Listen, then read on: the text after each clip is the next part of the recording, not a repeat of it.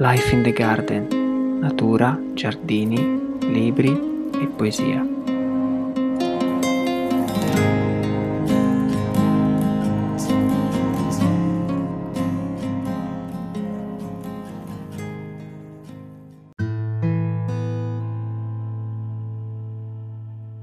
There was a child went forth every day, and the first object he'd looked upon, that object he became, and that object became a part of him for the day or a certain part of the day, or for many years, or stretching cycles of years. The early lilacs become part of this child, and grass and white and red morning glories, and white and red clover, and the song of the Furby bird. And the third month, lambs, and the sow's pink faint litter, and the mare's foal, and the cow's calf. Walt Whitman.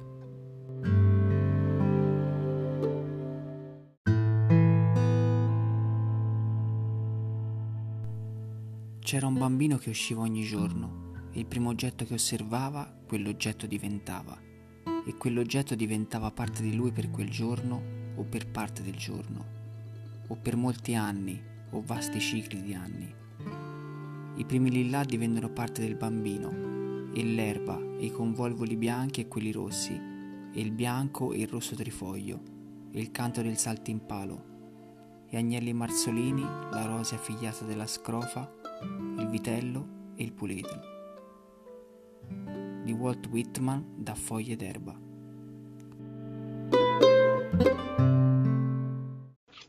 Eccoci qua, bentornati a Life in the Garden. Stasera ho con me Eleonora Giuliodori dall'Inghilterra. Ciao Eleonora, come va?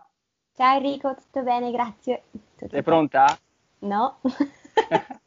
Perché questa sera io ed Eleonora abbiamo l'onore di intervistare Antonio Perazzi, botanico, paesaggista, garden designer, scrittore, e collabora da molti anni con Gardenia, è autore dei libri Il paradiso è un giardino selvatico, edito da Utet, e insieme a Pia Pera ha scritto Contro il giardino dalla parte delle piante, edito da Ponta alle Grazie. E ciao Antonio, come stai? Bene, ho, ho, le mani secche però, per cui sono, sono nella fase della domenica sera dopo il giardinaggio in cui ti fa un po' sensazione toccare certe cose, sai, i tessuti, le, la lana ti rimane sulla pelle, Mm. è terribile. Però bisogna trovare una crema adatta, perché anche a me mi hanno detto che ci vuole una crema per le mani buona, ma no- non l'ho ancora trovata, quindi Ma qualcuno... senti, perché non fate pubblicità alle creme delle mani? Così questo, questo- Ci manca solo sarebbe un questo. successone incredibile. Potrebbe essere un'idea per fare lo sponsor Eh. Ed ecco a voi la crema. Guarda, in re- in realtà ce n'ho una in mente, ma adesso non mi ricordo il nome, dopo ti mando una foto. Vai, Però perché- è tipo una crema per qua si usa per eh, carpentieri, muratori. Ah, eh, sì. Eh, mm. Va bene, dopo- dopo- non mi ricordo assolutamente come si Vabbè, chiama. dopo ci mandi in privato un messaggio, lo lo postiamo. Allora, io ho conosciuto Antonio di persona qualche giorno fa, sono stato a trovarlo proprio a Firenze alla ex manifattura tabacchi, dove lui stava facendo un workshop di botanica temporanea con degli studenti. Ma raccontaci un po' che sta succedendo alla manifattura tabacchi di Firenze, Antonio, perché ho visto questi studenti che picconavano, è stata un'esperienza molto bella venirti a trovare. Allora, la- cosa sta succedendo in generale? Cosa sta succedendo a quel workshop? In gene- sia in generale sia proprio in quel, in quel workshop di cosa è successo perché immagino sta finendo.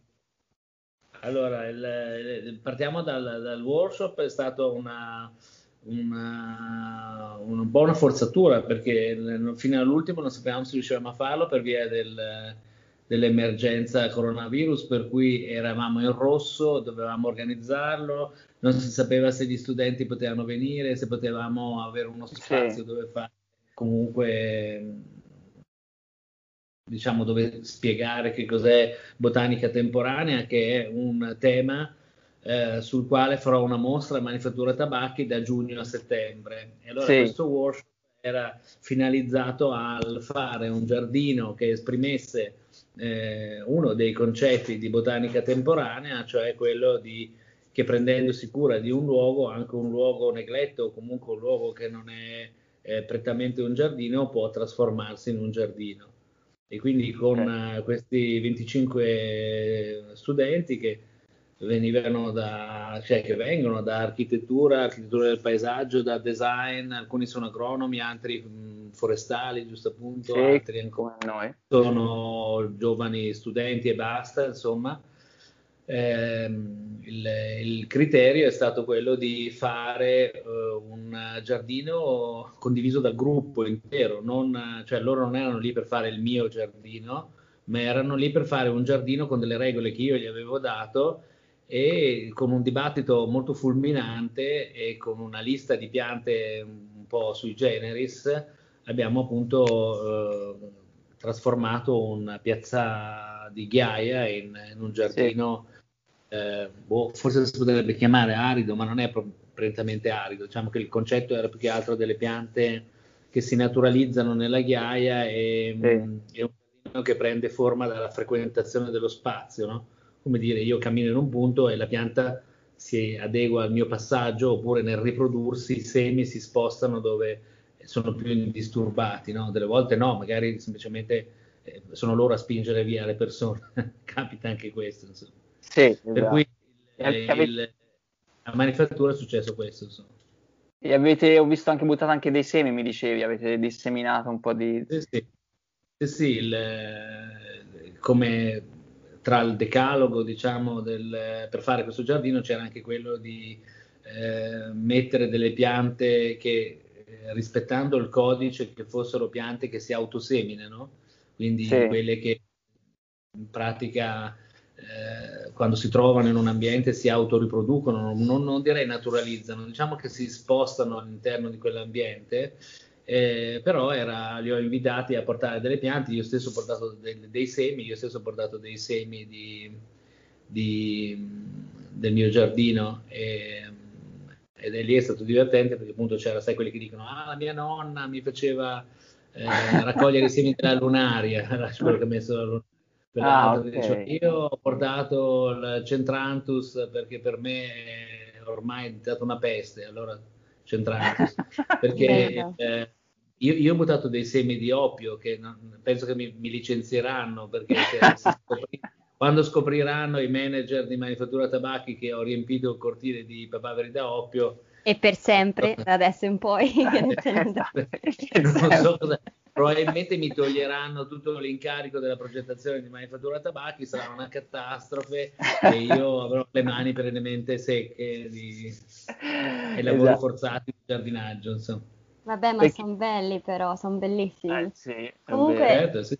mi fa un sacco piacere che ehm, hai detto che tra gli studenti c'erano anche degli agronomi, perché con Enrico abbiamo fatto questo discorso diverse volte, per cui io anche ho studiato um, scienze forestali e nessuno diciamo, ci aveva aperta l'opportunità di diventare giardinieri, nonostante il fatto che tutti e due abbiamo studiato botanica, interessatissimi di piante, eccetera.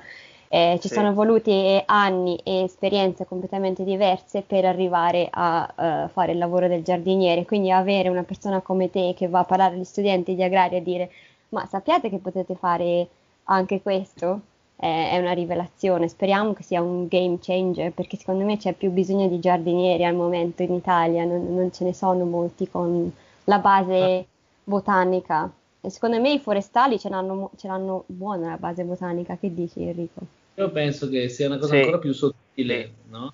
Penso che il, forse voi, voi forestali avete mh, evitato una formazione eh, non sbagliata, perché sennò uno potrebbe dire che gli architetti hanno la formazione del, del voler progettare, cambiare le cose, no? quindi sono luoghi comuni sbagliati, però i forestali secondo me non hanno subito questo, questo non, sono, non, gli è stato inculcato l'idea del sfruttamento delle risorse, che invece mm. alcuni agronomi hanno un po' subito, un po' come i, paesi, i, gli architetti che si occupano di paesaggio hanno una visione quasi di una posizione quasi di imbarazzo nei confronti della botanica o comunque del, del cambiamento, no? perché una cosa è progettare qualche cosa che eh, una volta che è stato realizzato ha una forma ben precisa che poi può subire delle alterazioni, delle modificazioni o comunque delle, anche dei miglioramenti, ma comunque rimane se stesso. Altra cosa, viceversa, è progettare con qualche cosa che in un certo senso quando è realizzato è solo in fase embrionale, inizia a essere qualche cosa. Sì. E, mm, e, quindi io sì, penso che lo skill più bello forse sia quello di eh, far capire a, a, qualunque sia il progettista, qualunque sia la sua formazione, che eh, il lavoro con le piante è anche un lavoro di eh, scambio dove l'errore anche ha una parte molto importante, no? Eh, appunto, eh, il concetto è, è, coltivo qualche cosa, sì, col patema d'animo comunque di tenerlo vivo, ma non è solo tenerlo vivo, è anche eh, far sì che abbia un'interazione con l'ambiente e anche con noi, perché non scordiamoci che forse anche un'altra cosa importante è che i giardini sono per le persone, non sono per le piante, perché certo. il giardino è assolutamente un prodotto intellettuale, artistico, eh, in cui le piante sono dei protagonisti assoluti. Eh, io mh, faccio sempre fatica a, a non a, a, immaginare che ci sono dei giardini in cui le piante non ci sono, eh, però eh, allo stesso tempo è un, è un, prodotto intellettuale, cioè la natura non sa di essere natura, non sa neanche di essere bella, no? E quindi sì. eh, dare senso estetico alla natura e eh, generare piacevolezza, ma anche dare senso alla natura è una cosa per gli uomini, non è per le piante, non è certo per gli animali, non è certo per l'ambiente. Ci sono dei bellissimi giardini che inquinano orrendamente. No? È il paradigma del campo da golf che non è niente sì. di naturale. Vabbè, no. sempre, sempre, se lo vuoi definire come giardino. Certo, sì, sì, però purtroppo in, uh, nella lingua italiana che è così bella sfaccettata, è così ricca di, di termini precisi, si tende a generalizzare il giardino con parco, con eh, campo sì, golf, sì. con anche cortile, no? Per esempio, mm. ci sono un sacco di persone che sono stupite dal fatto che eh, e anche un po' imbarazzate che si possa fare dei giardini in dei luoghi che prettamente non sono giardini, no? Sì, come un cortile di un condominio, per esempio, o un terrazzo, oppure appunto che all'interno di una grande proprietà in campagna ci sia un giardino che non è una scatoletta appoggiata eh, sul territorio, ma è magari parte eh, stessa anche per osmosi, diciamo, di tutto quel sistema eh, naturale. No? Per esempio, eh, di recente guardando un film con eh, i miei figli, adesso non mi ricordo quale, un film del, della scuola di Miyazaki, eh, sì. Mi sembra che si chiami Vento di ricordi, però non, non ne sono sicuro. Eh, okay. A un certo punto ci sono questi due mh, protagonisti che sono in campagna. Una è una ragazza di città che va in, eh, in campagna perché decide di fare un'esperienza fuori dalla vita di città e l'altro è invece un contadino, un ragazzo che è sempre nato e cresciuto. E lui spiega a lei la differenza che c'è tra natura e eh, campagna, perché la campagna, dice, la campagna è fatta dagli uomini, disegnata dagli uomini. Io penso che ci siano molti italiani oggi come oggi che non sanno che la campagna non è natura. È, nel, è un paesaggio antropico. okay, Però è anche, sì. è anche, vero che, ehm, è, concordo con quello che hai detto, in qualsiasi in qualsiasi ambito l'uomo mette mano, poi entra la resilienza della natura, per cui qualsiasi cosa noi creiamo poi non è che rimane lì, ma viene abitata da insetti, uccelli e si creano, si vanno a creare dei meccanismi sì, di resilienza che le piante formano. Come dicevi te, si cominciano a connettere, si crea comunque un qualcosa che magari non possiamo chiamare ecosistema, ma potremmo chiamare una sorta di habitat in qualche modo. E quindi in realtà quello che noi facciamo ha un impatto anche magari non solo sul livello di bellezza e di pace per noi, nel senso del bello, ma anche un effetto sull'ambiente effettivamente e in generale positivo. Ma eh, assolutamente, anzi io penso che eh, adesso siamo arrivati a un uh, momento eh, epocale nella nostra relazione di uomini con la natura, no? Che non può che eh, inevitabilmente eh, far cambiare anche la nostra visione del giardino stesso, perché sai, fino a poco tempo fa eh, avevamo questa idea che eh, eh, gli uomini avessero un'anima e neanche gli animali avessero un'anima perché non, non provavano sentimenti, non, non, accumulavano esperienza, non erano in grado di elaborare dei concetti, perché mh, semplicemente scientificamente non riuscivamo a capire come eh, fosse possibile che eh, noi uomini eh, primati col cervello molto grande eh, eravamo così evoluti e gli altri esseri viventi invece magari avevano un cervello grande in proporzione al loro corpo ma non erano in grado di fare le cose che facevamo noi. No? Viceversa adesso eh, si è evoluto così tanto il sapere nei confronti degli animali scusa se ti faccio questo esempio sulle, sugli animali, ma io ho passato una buona parte della mia vita a pensare che avrei voluto fare l'etologo, per cui non riesco a fare differenza ah, sì. tra animali e piante. E, ehm, e, adesso gli scienziati, viceversa, sono in grado di spiegare fino a un certo punto che eh, non è una questione di massa cerebrale, ma è una questione di diversa, che posso dire, diverso modo di ragionare. No? Mm. Eh, per esempio, eh, c'è un bellissimo libro di un neuroscienziato eh, che si occupa di insetti, che spiega eh, che insomma ci sono le mosche della frutta che hanno eh, un settecentesimo di massa di, del, di, di, equivalente al cervello eh, rispetto a un uomo, eppure sono in grado di, fare tantissime cose. Le api ne hanno ancora meno e sono in grado di riconoscere un, eh sì. un quadro di Picasso rispetto a un quadro di Matisse, ma non solo il quadro che gli è stato insegnato che sia Picasso o Matisse, ma anche la, lo stile di Picasso, lo stile di Matisse, per cui pensa che cosa vuol dire. E allora viene spontaneo dall'altra parte domandarsi che cavolo ce ne facciamo noi di tutti questi neuroni in più se un'ape che ne usa pochissimi è in grado di fare questi ragionamenti. Allora pensa se nei confronti del, facciamo lo stesso sillogismo nei confronti piante, delle piante, allora diventa ancora più complicato, no? Perché che cavolo pensa una petunia, è una quercia e, e, perché un ginco è in grado di sopravvivere a una bomba che gli scoppia eh, a pochi chi, centinaia di metri di distanza piuttosto che viceversa come, si com- come comunica un bosco o un giardino stesso. No? Uh-huh. Eh, per esempio io sono convinto che ci siano delle piante permalose. Eh, non so, per me il tetrastigma poinerianum è molto capriccioso, è un po' stronzo anzi, perché eh, quando, eh, quando, vuole andare in certe direzioni tu lo sposti dall'altra parte e lui prima, la prima cosa che fa è si lascia seccare tutti i germogli che cascano come se fosse i capelli di uno che si è preso uno spavento, capito?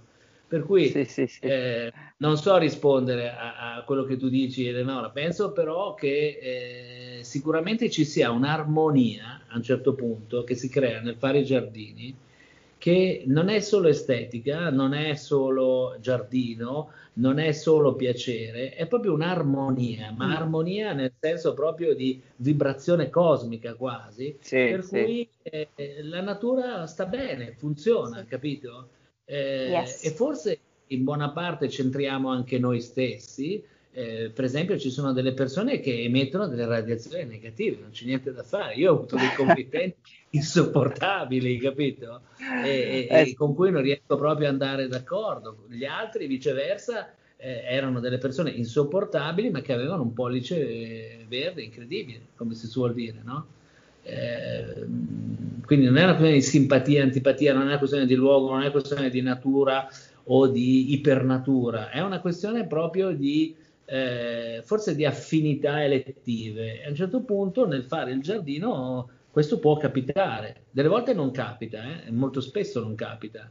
Eh, sì, sì. Però io non credo che sia solo una questione di tecnica, anzi, anche se la tecnica funziona molto, no? perché eh, ci sono persone che sanno coltivare qualunque cosa in qualunque luogo, sì, non sì. gelata tardiva o, o non so che cataclisma che, che, li fermi dal fare. Però, ripeto, è una cosa, eh, è, è, una, è, una, sensazione difficile da spiegare, insomma. Sì, io ho letto da qualche parte o ho sentito in qualche tuo incontro che ho trovato su YouTube che parlavi che nelle città, oltre a esserci dei giardini curati per far giocare i bambini, aree giochi, eccetera, dovrebbero esistere in città anche dei parchi proprio selvatici, dove la natura dovrebbe essere proprio selvaggia, quasi lasciata andare. Spiegaci un po' questo concetto, perché mi sembra molto interessante, quando l'ho sentito mi ha colpito molto, perché in effetti non c'è molto ascolto da questo Ma... punto di vista nelle amministrazioni, cioè nel senso le cascine a Firenze per esempio se si sono lasciate andare, ovviamente sono frequentate da molte persone, uno dice possono diventare pericolose per alcuni alberi o per la, per la sicurezza, no? quindi uno però mi rendo conto invece che proprio la, il selvatico di alcuni parchi sarebbe molto interessante e forse all'estero viene, viene più seguita questa cosa. Ma ehm, allora è, una cosa complessa per me dal punto di vista progettuale, nel senso che eh, dopo tanti anni mi rendo conto che io ho una sorta di blocco forse, a, o comunque ho un'ingenuità eh, per cui non eh, faccio fatica a accettare che mh, possa esistere un giardino se non c'è un giardiniere che se ne occupa, no? Allora, eh, sì trovo folle che ci siano delle città che eh, spendono dei soldi per tenere a bada la natura che ha una sua, ha una sua forza, no? Eh, esiste, è, è, un, è un dato di fatto. E quindi eh, eh, penso che ci sia un vettore che è quello della natura, che ha una forza e una potenzialità incredibile. E, mh, mm, ed è talmente affascinante questa sua forza che forse dovremmo tralasciare tutti i preconcetti di eh, piante invasive, piante esotiche, rischi ecologici, di biodiversità, perché è la natura stessa del paesaggio. E dall'altra parte c'è viceversa l'uomo che vuole eh, tenere a bada questa natura, perché c'è ancora questa idea che sì. eh, nel momento in cui eh, non, non, viene fatto qualche cosa, non si sa bene che cosa, e torno al discorso che faceva prima Eleonora dell'assenza dei giardinieri, ehm, sì. diventa pericoloso, diventa appunto un rischio per l'ambiente, un rischio sì, per le persone. Sì, eh, un rischio idrogeologico, eccetera, eccetera. Questo è vero, è verissimo in alcuni casi, più a livello territoriale che a livello urbano, Mm. Allora, dal punto di vista urbano, perché era questa la tua domanda, io dico sì. è un po' una follia pensare di spendere eh, milioni di euro, nel vero senso della parola, per fare dei bruttissimi parchi, veramente orrendi, diciamo. Sì. E poi sono vittima anche, cioè non, è, non, non sono brutti perché, eh, perché è sbagliato il progetto, magari, ma magari sono brutti perché ci sono delle scatole da cui questo progetto deve passare, no? Allora c'è l'ufficio tecnico da una parte, eh, l'ufficio tecnico dall'altra parte, eh, le specifiche che magari non rientrano dentro eh, dei dettami che sono quelli standard. E il giardino non è standard, la natura non è standard, se deve essere filtrata da dei setacci che hanno delle regole ottuse, questa natura non, non, riesce a essere se stessa e quindi va contro. Allora, quindi c'è da una parte il, un progetto magari sbagliato, dall'altra parte un progetto che è stato trasformato in sbagliato da delle, delle regole che non, non, sono applicabili in maniera settica. Dall'altra parte ancora poi, come dicevate voi, non ci sono i giardinieri specializzati che riescono o che sanno seguire il, quel, quell'idea di progetto Oppure magari c'è un progettista che ha toppato completamente il progetto, ha deciso che vuole piantare, che ne so, le querce o le betulle in centro a Milano perché nel, nella lista delle piante di Milano c'è la betulla e la betulla a Milano non resiste più dai tempi della piccola glaciazione, capito? Allora, mh, quello che voglio dire è, si può fare, perché no? Si potrebbe fare eh, un, un, progetto sul, che assecondi la, la, natura spontanea. Per esempio, quando a Milano è stato fatto eh, un certo lavoro eh, sulla Darsena, eh, sì. qualche anno fa, penso nell'ordine di 5-6 anni fa, la Darsena è stata privata dall'acqua ed è stata chiusa per eh, due anni. Dopo sei ah. mesi si era creato una, una giungla meravigliosa di Budleia piuttosto che di Enotera, piuttosto che di Salicaria, piuttosto che di tutte queste piante eroiche che vanno a colonizzare gli schifi che noi lasciamo lì. Ma era, funzionava, cioè dal punto di vista anche estetico, oltre che eh, fru- di fruibilità, funzionava, era anche bello, capito? Sì. Cioè, la cosa straordinaria era che ehm, si era creata a costo zero un bel paesaggio di piante che non avevano bisogno di irrigazione, di potature, di, di regimentazioni di nessuna sorta. Allora mi domando perché in alcuni casi, se non ci sono soldi, non si possa chiedere uno alla cittadinanza di occuparsi di quel luogo, perché occuparsi sì. magari potrebbe voler dire semplicemente tenerlo pulito oppure frequentarlo esatto. e quindi tenere la vegetazione da parte, no? Un po' come fanno gli animali selvatici quando attraversano un bosco, no? Sì, che tracciano sì. i sentieri, no? Allora, questo è un punto. L'altro punto è, per esempio, eh, perché non si può eh, fare viceversa dei, nella gestione del verde pubblico eh, dei nemici degli alleati, cioè se ci sono degli ailanti in un luogo abbandonato che eh, è destinato a essere qualche cosa, eh, teniamoci questi ailanti, anche se sono ailanti. E se ci sono delle robine, va bene anche le robine. E se ci sono i rovi, ben vengano i rovi che creano anche un po' di massa organica in poco tempo. Mm. Allora, io non sono un paladino dei reietti, però dico semplicemente che una cosa è progettare un giardino dove certo. chiaramente tu vuoi eh, seguire delle regole e anche delle ricercatezze. Un'altra cosa è gestire il verde pubblico. Allora, nella gestione del verde pubblico io non riesco a capire quale sia la logica di, per esempio, come si sta accadendo nell'errore di fare adesso in Italia, eh, di piantare eh, migliaia di alberi se poi dopo non ci sarà nessuno che se ne occupa. Ma ecco, questo è assurdo. Riempirti la bocca di slogan meravigliosi per cui si piantano decine di migliaia di alberi nei prossimi due o tre anni mm. in una città che è inquinata, congestionata, dove non ci sono, non, non, non ci sono soldi per gestire il verde. E allora eh, abbattiamo gli olmi e gli ailanti per piantare i tigli e non so che cosa perché vanno a compensare ipoteticamente non so che cos'altro. Sai che di recente mi è capitato di fare un concorso dove eh, su un parcheggio abbandonato eh, nella periferia di Milano veniva chiesto di fare un parco. Eh, la, sai che la cosa più assurda era che nell'elenco delle piante utili alla compensazione di carbonio c'erano le stesse sì. piante che veniva chiesto di abbattere, eliminare e poi rimettere, capito? Cioè è una cosa che non ecco. ha senso. Così Anche come per esempio eh, viene sempre chiesto di tagliare i prati e portare via il prodotto, tra l'altro l'erba tagliata, no? che è una follia bella e buona, mm. o, piuttosto che... Eh, non lo so, tante altre cose, le, pot- le, potature, ma le potature sono solo la cosa più evidente, cioè quello che mi turba più di tutti è vedere questo accanimento nei confronti delle piante che nascono da sole. Cioè, eh, perché una budleia dovrebbe essere un fiore in un giardino e dovrebbe essere un'erbaccia eh, lungo una strada? Non ha senso. Certo. Ma quindi secondo te il, il gap dov'è nel fatto che noi come popolazione non riconosciamo l'importanza di queste aree, di, no, di queste aree della, o della potenzialità, dell'importanza della natura tra virgolette selvatica, chiamiamola così, eh, o del verde in generale e capiamo solamente i quattro vasi che abbiamo sul balcone oppure cioè, co- cosa ci manca, cosa dovremmo fare?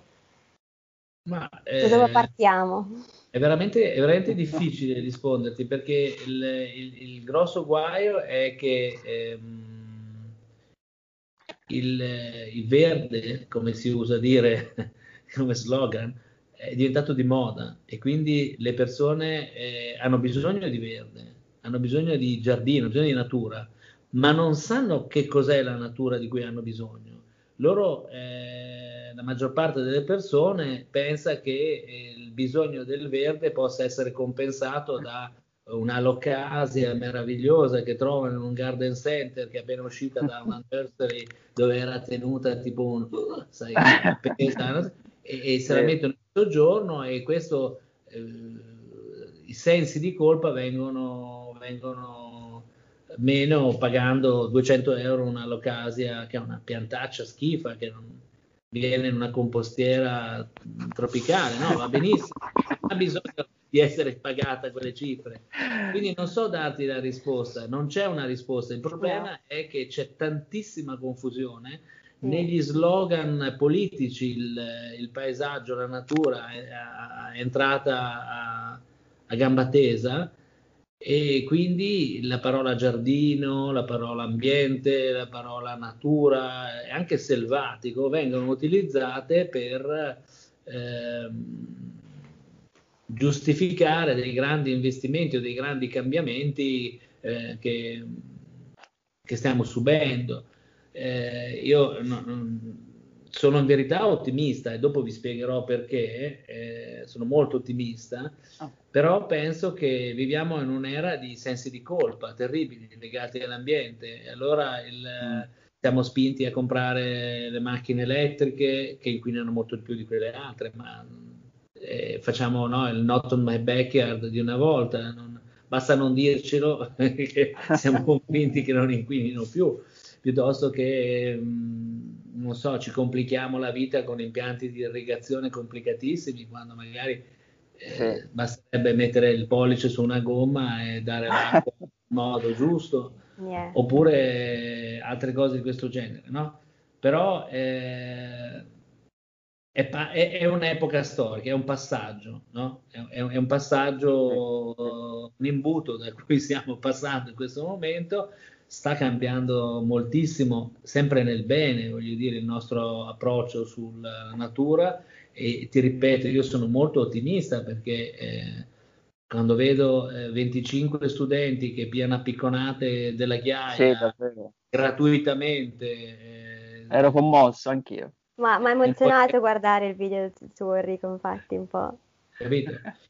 Però in tutto questo vedo anche del bene, no? Vedo che appunto eh, ormai quando in, una, in campagna qualcuno usa un erbicida viene preso per i pollici e torturato, piuttosto che eh, non so quando Vero. uno fa una potatura fuori luogo viene insultato. Sì, cui, sì, sì. No, stiamo migliorando, ecco, voglio dire, no? Però, sì, sempre sul senso di colpa, però ecco. Eh, sempre sul senso di colpa. Però, e quello cioè, guarda, io eh, tra i maestri che ho avuto la fortuna di incontrare c'è stato Ippolito Pizzetti. Ippolito Pizzetti era fantastico perché era una persona che ti metteva un po' in soggezione perché era un vero intellettuale, anche, aveva anche l'R moscia, però eh, oh.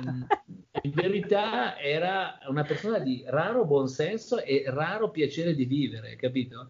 E quindi lui se ne fregava altamente di dire che una cosa era brutta o era bella o che non funzionava, perché il senso era viceversa seguire il, un interesse, una curiosità per la natura eh, in maniera spassionata, appunto, come dicevo prima, fatta anche di errori, no?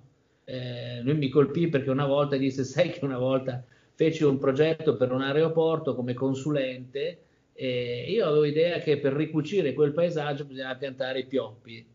Insomma, non decollavano più i pioppi, gli aerei, perché tutti i semi ah. di pioppo entravano dentro. Perfetto.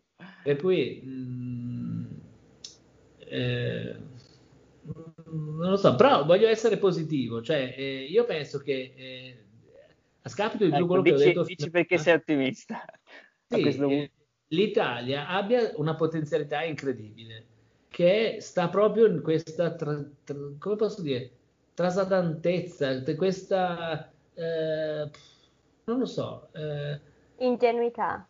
Cialtroneria direi, più che ingenuità. Cialtroneria. E però lascia spazio a quella natura meravigliosa di cui parlavamo prima. Mm. Okay. Eh, perché ehm, non c'è niente da fare, cioè il bello dell'Italia è anche questo eh, questa natura un po' decadente, un po' ma- malinconica che fa anche i nostri giardini. Per esempio, io sono piuttosto insofferente nei confronti dei giardini pettinati, ma non perché siano, perché è assurdo esserlo, no? Però, per esempio, eh, mi è capitato di recente di andare a Villa La Foce, eh, che è un giardino bellissimo. Sì. E, e, e, quando c'è poi quell'invenzione prospettica di Pisa che guarda verso fuori, no? Il sì, sì, sì, sì, Però quando vedi che poi dopo c'è, non lo so, il, le, le, campanule e il, il, centrantus piuttosto che non so cos'altro, nato nel, mar, nel, nel gradino, sì. ti fa quasi, non lo so, ti fa star bene. Mm. C'è un momento ah, in cui okay, dici, cioè. Tutta questa perfezione però che rompe lo schema è resa possibile da un senso di umanità. È no? quell'anarchico, di... quell'anarchico di cui parlavamo prima. Ma non è anarchia, eh? è proprio è, è un senso anche di condivisione dello spazio. Mm. Cioè, penso che potrebbero tagliare senz'altro, no? Però è la bellezza, che ne so, di Rigeron nel, nella Villa Carlotta, piuttosto sì, che sì, sì, gli accanti a Villa Lante, eh, o non lo so, a, sono i capperi eh, che nascono in maniera veramente assurda, che ne so, anche a Gamberaia, no? non ha senso che ci sia un cappero in un muro a Gamberaia perché è tutto perfetto, però c'è e quando c'è esprime quella bellezza che magari Vita Sacrifice doveva fare artificiosamente con Rosmarino certo. nel, nel, gradino sotto la torre, capito? Allora noi ce l'abbiamo già quello. Mm. Da, noi, da, noi, funziona così, in Italia è tutto così. Mm. E allora questo tutto così lo rende un paese meraviglioso, dove accadono delle cose meravigliose, perché eh, io quando ero piccolo e cercavo la natura nelle spacche dell'asfalto di Milano, e, e io inizio a essere una persona di una certa età. no, scherzo, eh, però sono 52 anni, per cui so, in confronto a voi sono un vecchietto. Il, no, il, ti, ti, stiamo seguendo a ruota. Io, no, io eh, però eh, a Milano, ti giuro, quando ero piccolo, eh, eh non c'era nulla faceva anche molto più freddo, per cui non c'è nemmeno quelle piante eh, meravigliose che ci sono adesso, che sono eh, subtropicali, cioè, addirittura nei cortili di Milano che sono avogadi e aranci adesso, capito? Ci sono io nel cortile dove abito c'è un, un come si chiama? Come si chiama quell'orchidea um, con i fiori gialli, verdastri, meravigliosa cinese? Dai, è l'orchidea più... Cimbidium, un cimbidium, ah, cimbidium. che sta fuori lì tutto l'inverno. Ah, ah sì? Chi esiste? Di essere a, non so, a Chengdu, Quando io ero piccolo non c'era un cazzo di tutto questo, era veramente eh, di una tristezza terribile, però era, eh, era tutto bello come adesso. Adesso è più bello però, perché ci sono le piante scappate dai giardini. Mm? Sì, io, io volevo dobbiamo, dire... Dobbiamo farle, dobbiamo farle, notare, perché noi, noi, le notiamo, nel senso bello del termine, quindi dobbiamo cercare di farle notare. Ma, mh, mm, io penso che... Sì, ma proprio eh, lasciarle, no? Lasciarle forse non bisogna farle notare, così nessuno ne taglia. No, quello che volevo dire è che dove lavoro nel giardino eh, abbiamo tipo una pergola e in questi anni abbiamo seminato un papavero, quello di Beth Chat, ti ho dato i semi l'altro giorno, ti ricordi Antonio? E in pratica doveva esserci solo quel papavero, ok? Erano venuti dei papaveri spontanei. E io li volevo lasciare, ho detto cavolo ci stanno benissimo, ovviamente ora i miei colleghi domani mi, mi linceranno, però mi hanno detto no, vanno tolti assolutamente. E quindi i colleghi li, li, toglievano io li volevo lasciare, per me era una, una vittoria poterli lasciare, e invece no.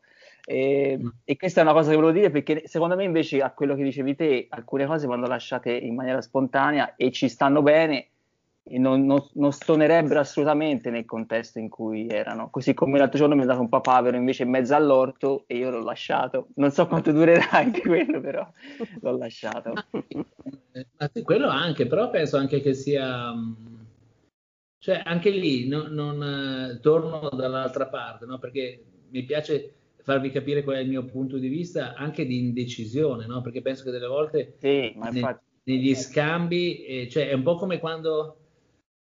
Che esempio ti posso fare? Io, ecco, a, a tutte le primavere ho un dubbio amletico nei confronti delle, delle margheritine.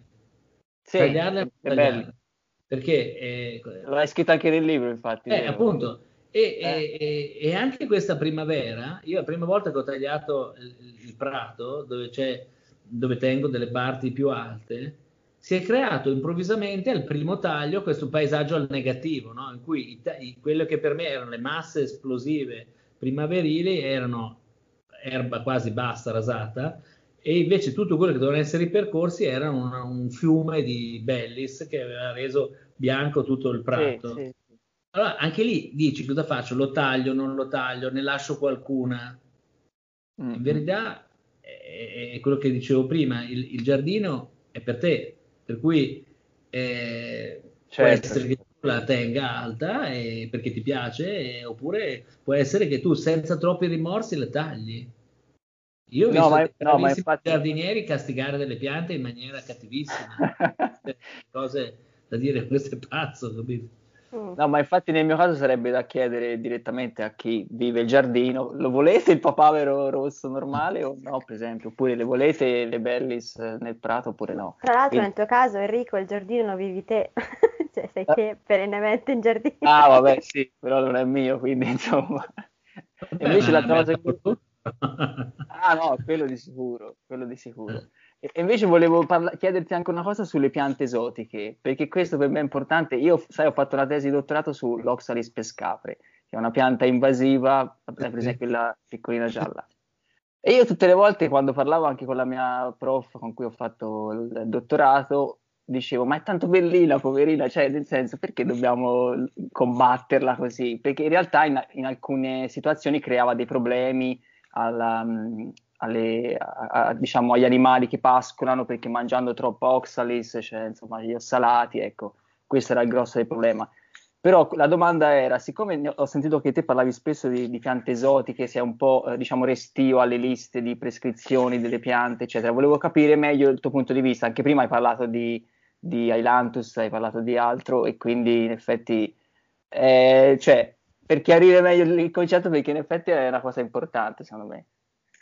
Ah, allora, io ho, ho, ho, due punti di vista. Uno è quello del, eh, della persona che si occupa di paesaggio e quindi è una, da una parte un ruolo creativo, dall'altra un ruolo scientifico. No? Quindi eh, sì. non mi immaginerei mai di eh, contaminare il paesaggio con delle piante che possono alterare eh, diciamo, l'equilibrio di biodiversità. E anzi, devo dirti la verità, delle volte sono, sono un po' preoccupato quando eh, in un giardino metto delle piante eh, di quelle che fanno un po' da fanteria, no? che quindi riempiono un po' tutti i vuoti, perché eh, penso sempre, oddio, se eh, il giardiniere o il proprietario non, non, le tiene a bada, poi a un certo punto queste prendono il sopravvento. Però penso che eh, dall'altra parte eh, non si possa fare a meno di avere anche una visione più a lungo termine, che eh, sembrerà assurdo, ma si deve eh, basare su eh, anche un, un, certo grado di ineluttabilità, di trasformazione del paesaggio. No? Per cui se è doloroso immaginarsi che eh, ogni giorno c'è un'enorme perdita di eh, specie, non di varietà, di specie botaniche, eh, sì. quindi pensa che numeri, eh, che sono molto maggiori rispetto agli animali, tra l'altro. Eh, dall'altra parte, eh, ma di che cosa stiamo parlando? Noi vogliamo mummificare il paesaggio, vogliamo tenere, vogliamo far sì che il mondo sia imbalsamato a, a, quale epoca e con quale criterio, capito? Allora sì, sì, sì. Eh, penso che abbia moltissimo senso essere accorti in alcune zone eh, di eh, rarità eh, ecologica e bisogna fare la massima, bisogna avere il massimo rispetto, bisogna entrare proprio in punta di piedi in quei luoghi, mh, mm, cioè nel momento in cui tu eh, vedi le regole, per esempio, che ci sono per la Nuova Zelanda, sì. ha senso, perché la Nuova Zelanda è, è, è, è, un'isola abbandonata, lontana, che deve essere preservata al massimo. E abbiamo visto che cosa succede con un, momento, con un attimo di distrazione, no? Sì. cos'è, l'Ulex no? che ha invaso dappertutto e, e, ed è un disastro, ha effettivamente alterato il loro ecosistema per certi versi. Ma io mi domando in altri luoghi se può aver senso applicare delle regole di nuovo che eh, vanno contro la natura stessa, capito? Cioè sì. eh, l'Italia, per esempio, è un paese che è una sorta di autostrada, dalla notte dei tempi, tra l'altro, dove ci sono praticamente tutti i climi del mondo, radunati in pochi eh, eh, centinaia di chilometri, tra l'altro perché ormai in Sicilia ci sono dei punti in cui se uno dovesse dire che Z va in Sicilia, Z9, Z10, ma forse anche Z10, capito? Perché quando tu puoi piantare dei licis e, e delle pappaie in pieno campo, sì. vuol dire che sei tropicale proprio, no? Certo.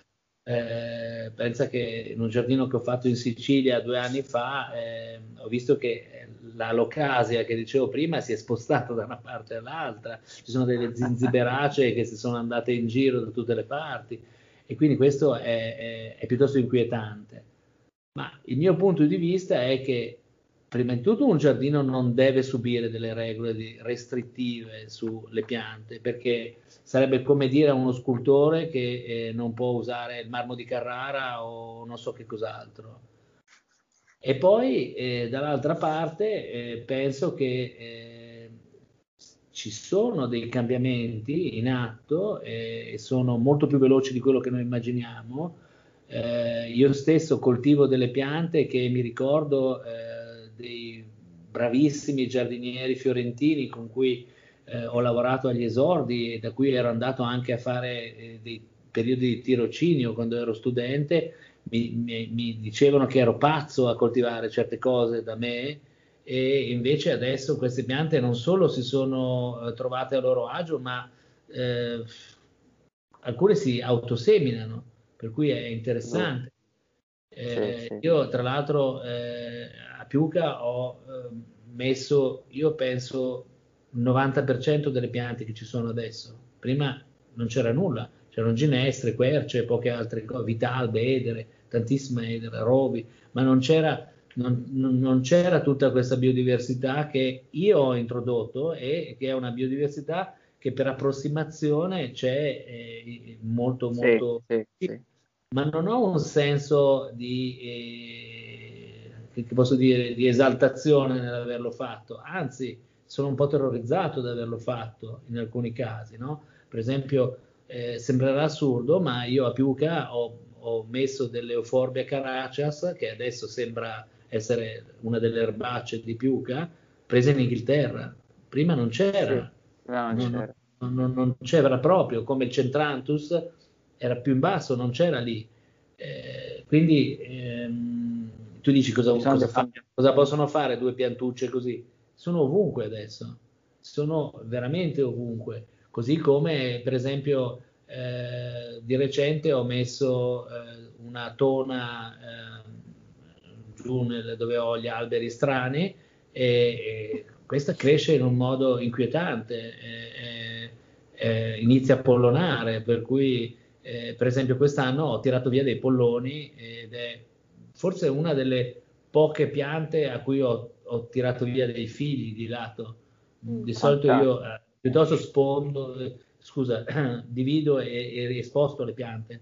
Eh, per esempio, qui dietro lo studio dove sto parlando ho una Budleia globosa che si allarga continuamente, allora continuamente ne levo pezzi e li aggiungo in altre parti del giardino, ma non, um, non mi capita spesso. Per cui il mio punto di vista è, è questo e eh, penso che tra l'altro il giardino si basi sulla sperimentazione di piante esotiche, eh, se per esotiche si intende ovviamente di altri luoghi e sì. anche quando ne ho parlato con studiosi che si occupano di questo come eh, un amico svizzero botanico piuttosto che anche Banfi no, del Museo di Storia Naturale eh, alla fine tutti sono, siamo tutti d'accordo nel dire che sì, eh, le, le, specie invasive vanno monitorate, bisogna stare attenti a quello sì, che possono sì. essere eh, effetti nell'ambiente, ma come diceva Gilles Clement, bisogna vedere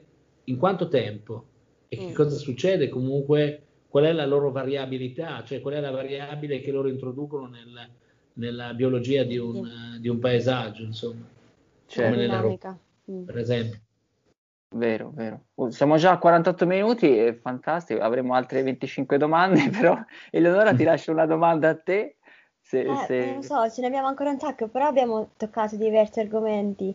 Uh, sì. Faccio una domanda un po' cheesy, detta all'inglese. Qual è il, um, il giardino che diresti imperdibile mm, di tutti quelli che hai visitato? Domanda cheesy e difficile, tra l'altro. Eh, allora, giardino.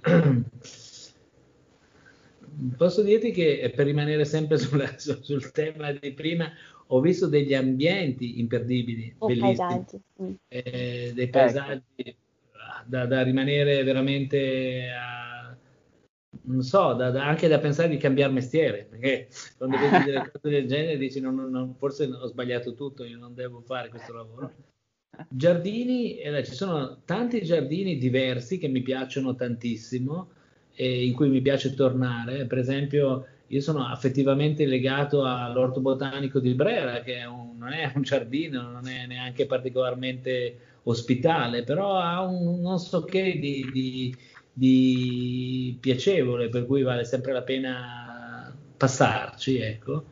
Eh, ci sono dei giardini che per me sono inavvicinabili, come Sissingers, per me è un giardino di una bellezza e di una raffinatezza, di un'eleganza, di un di una, non lo so, anche di, di, di, di una narrazione tale che non, non, non, si può avvicinarci. Mi spaventa terribilmente l'idea che ci facciano dei cambiamenti, come io adoro Dan Pearson, ma non so immaginarmi il giardino mediterraneo che, sia, che, la, che, che, Vita non aveva mai fatto lì, fatto da lui. Penso che non c'entri niente. niente. Eh, però, lo, andrò, eh, lo andrò a visitare presto. Eh, sembra, sembra, interessante. Sì, lo farà di sicuro, lui è veramente bravissimo.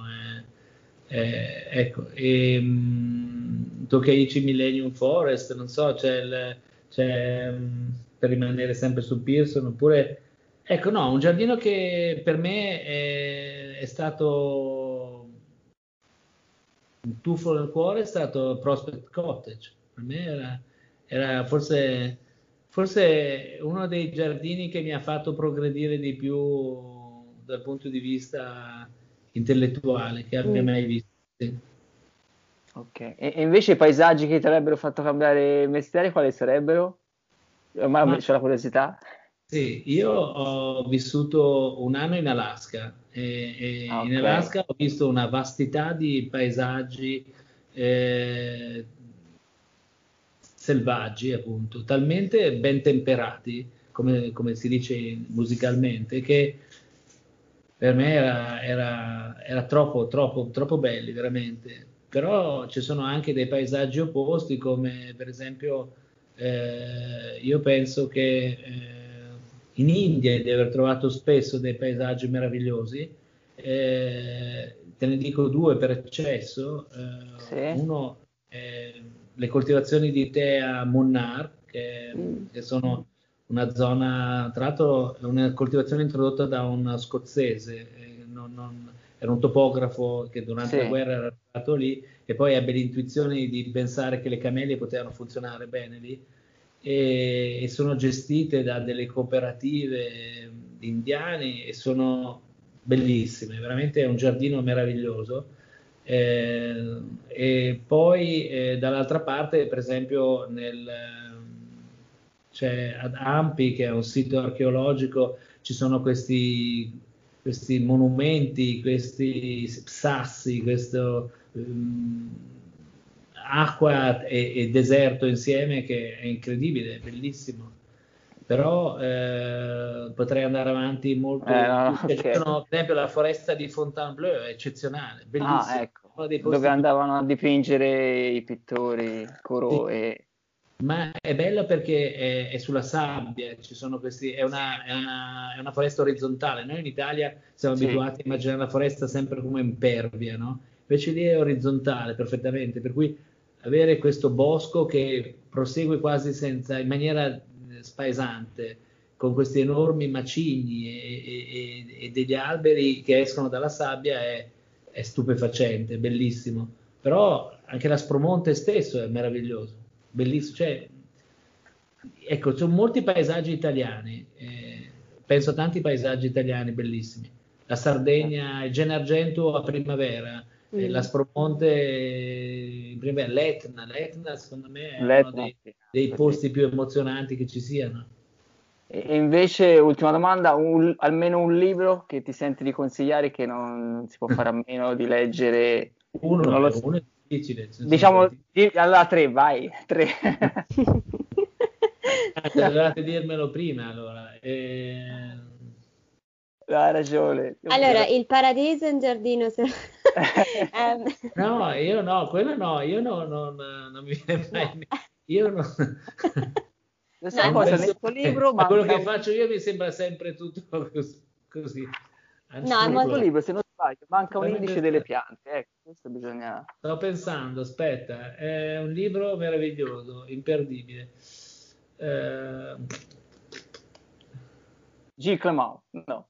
No, Gilles Clement lo trovo illeggibile. Eh, io voglio molto bene a, a Gilles il, è una persona veramente a cui io gli rompo sempre le palle. Quando ho dei dubbi lo chiamo e, e, lui, poverino, se non, se non, mi risponde, mi risponde per scritto. Eh, perde un sacco di tempo dietro di me e penserà che io sono un grande rompiscatole.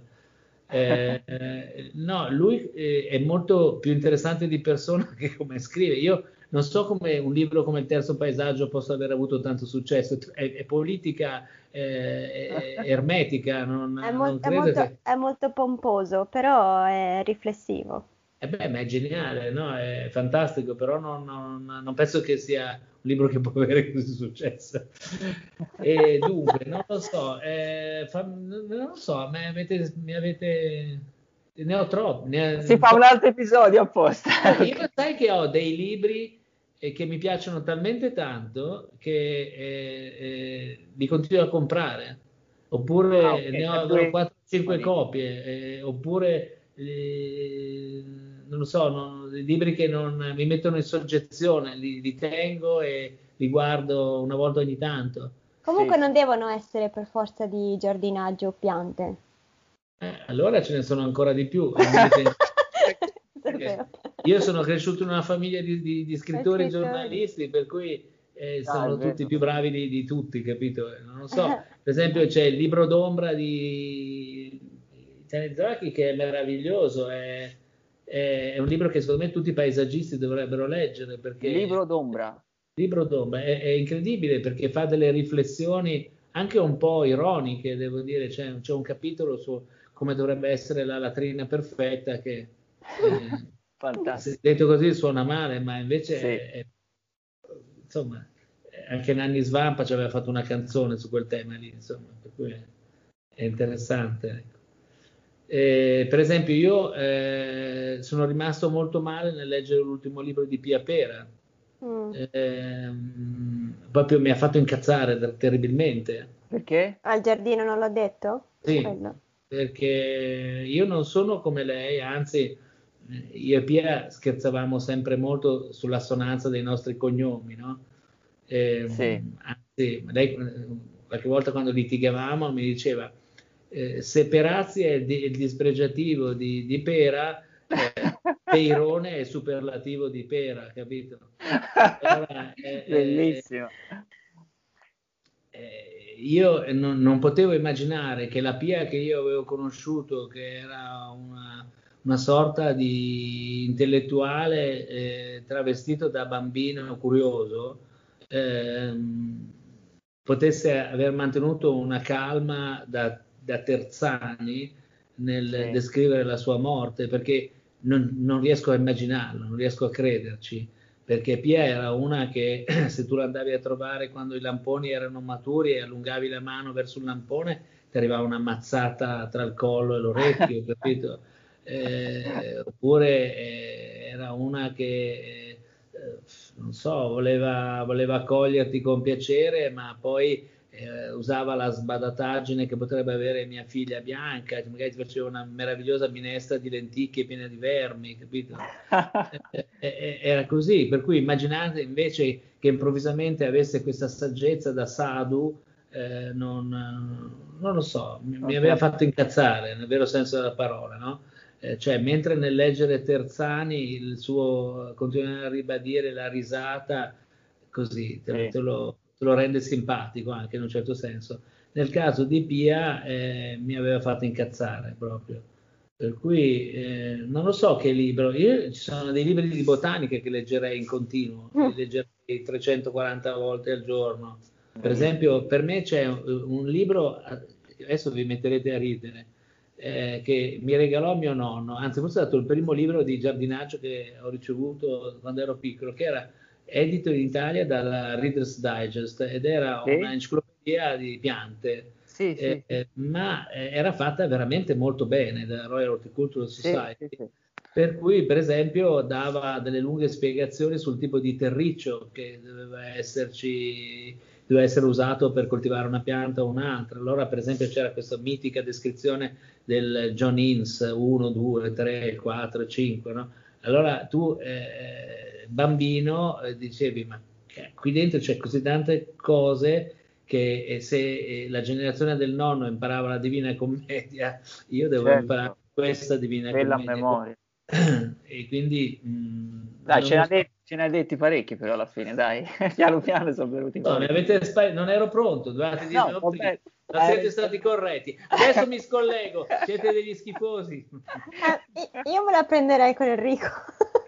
via.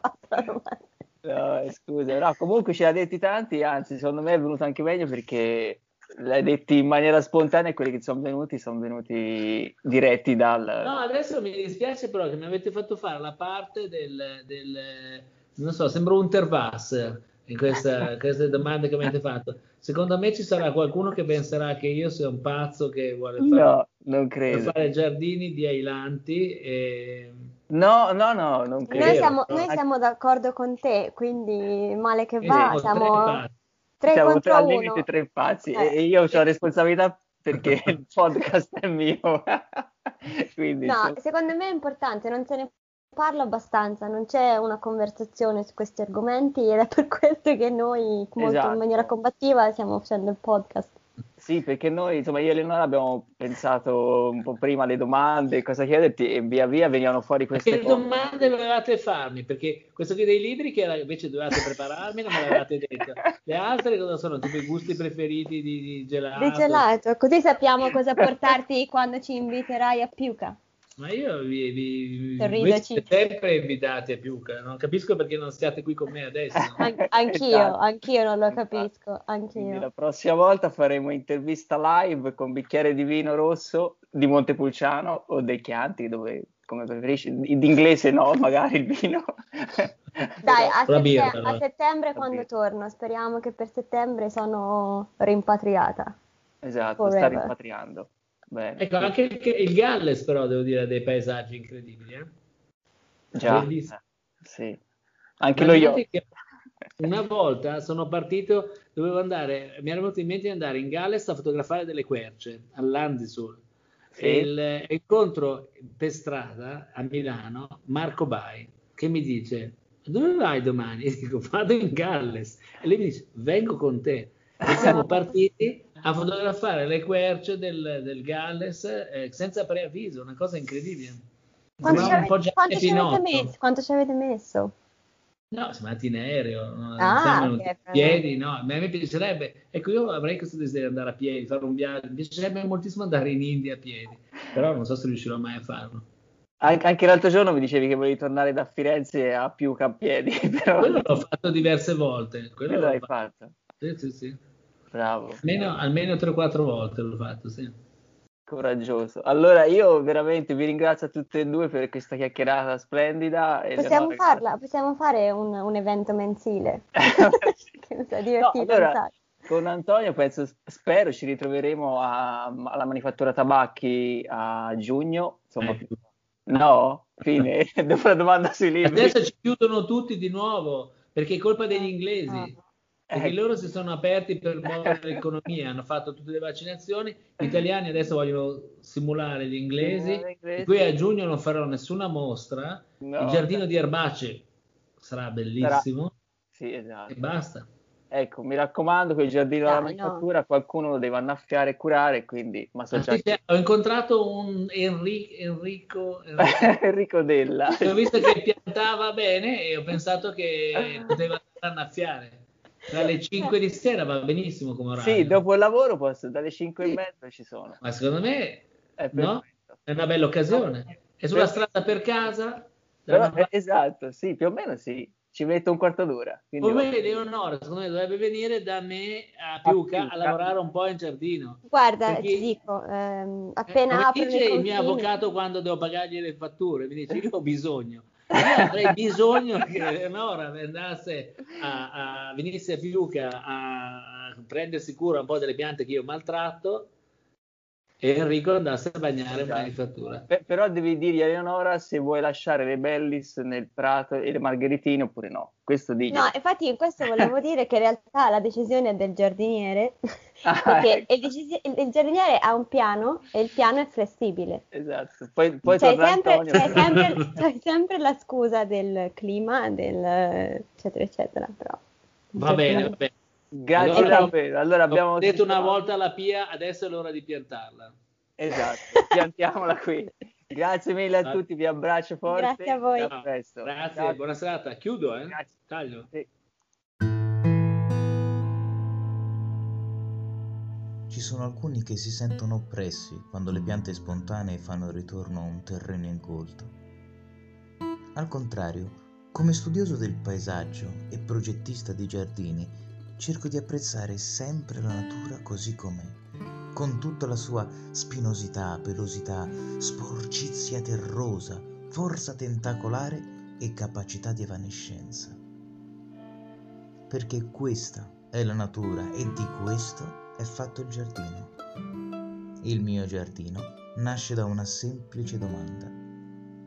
Se il mondo selvatico si basa sull'autorigenerazione, conosce cure o limiti, perché non progettare un giardino autosufficiente, basato sulla convivenza? Un giardino convenzionale rimane sempre una forzatura, ma con questo approccio le piante individuano da sole un equilibrio e da strumenti diventano parte di un unico corpo, il cui carburante è il sogno stesso che l'ha originato. da Il paradiso è un giardino selvatico di Antonio Perazzi.